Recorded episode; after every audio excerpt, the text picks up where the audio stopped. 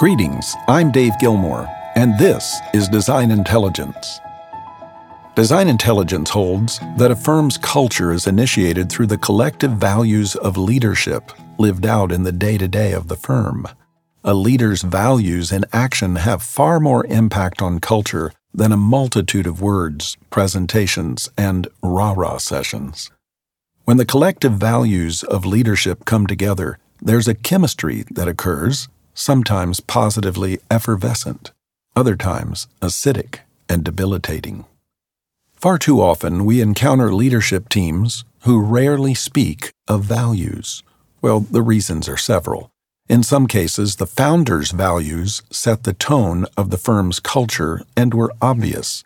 The following generations assumed those values, and after a couple of generations, the language of values fell out of vogue.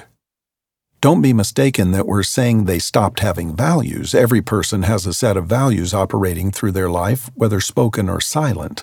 What I'm referring to is the leadership that says they're espousing one set of values while living out a different set. Organizations operating in this false dichotomy are often in conflict, anxious, and many are postured in a defensiveness without understanding why. It comes down to the crisscross misalignment of leadership values expressed in conflicting ways, sending mixed messages to the teams. Another reason why leadership can operate out of unspoken values is simply because leadership has determined that values are a personal matter and not an acceptable subject in professional settings. We see this dynamic quite often and assess it's why such organizations experience chronic cultural misses, excessive turnover, and client emergencies.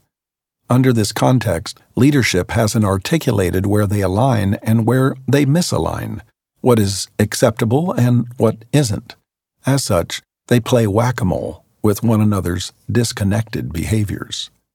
It's the responsibility of leadership to attentively and intentionally set the cultural values of the firm they're leading.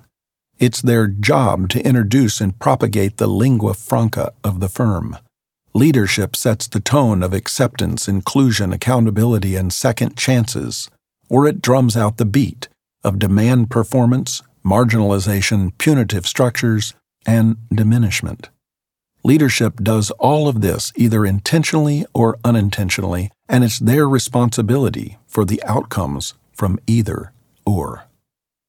Being an effective leader starts with knowing the core values that bound and drive your perspectives and behaviors coming to grips with what is authentically healthy, right, and good and true versus what might be the opposite. When the unhealthy, wrong, and bad and false are operating, and the results are conflict, division, isolation, and negativity, hmm, well, then, it's time to get to the bottom of it and find a pathway out to a better way. No one gets it right all the time, and honestly, even most of the time. We aspire to live better lives, but we too often make choices that sabotage our good aspirations. The most effective leadership is when we lead together with aligned values. When this is the case, we can vulnerably ask for accountability and humbly hold one another accountable to the values we mutually profess. Under such a dynamic, organizations have security and confidence in leadership.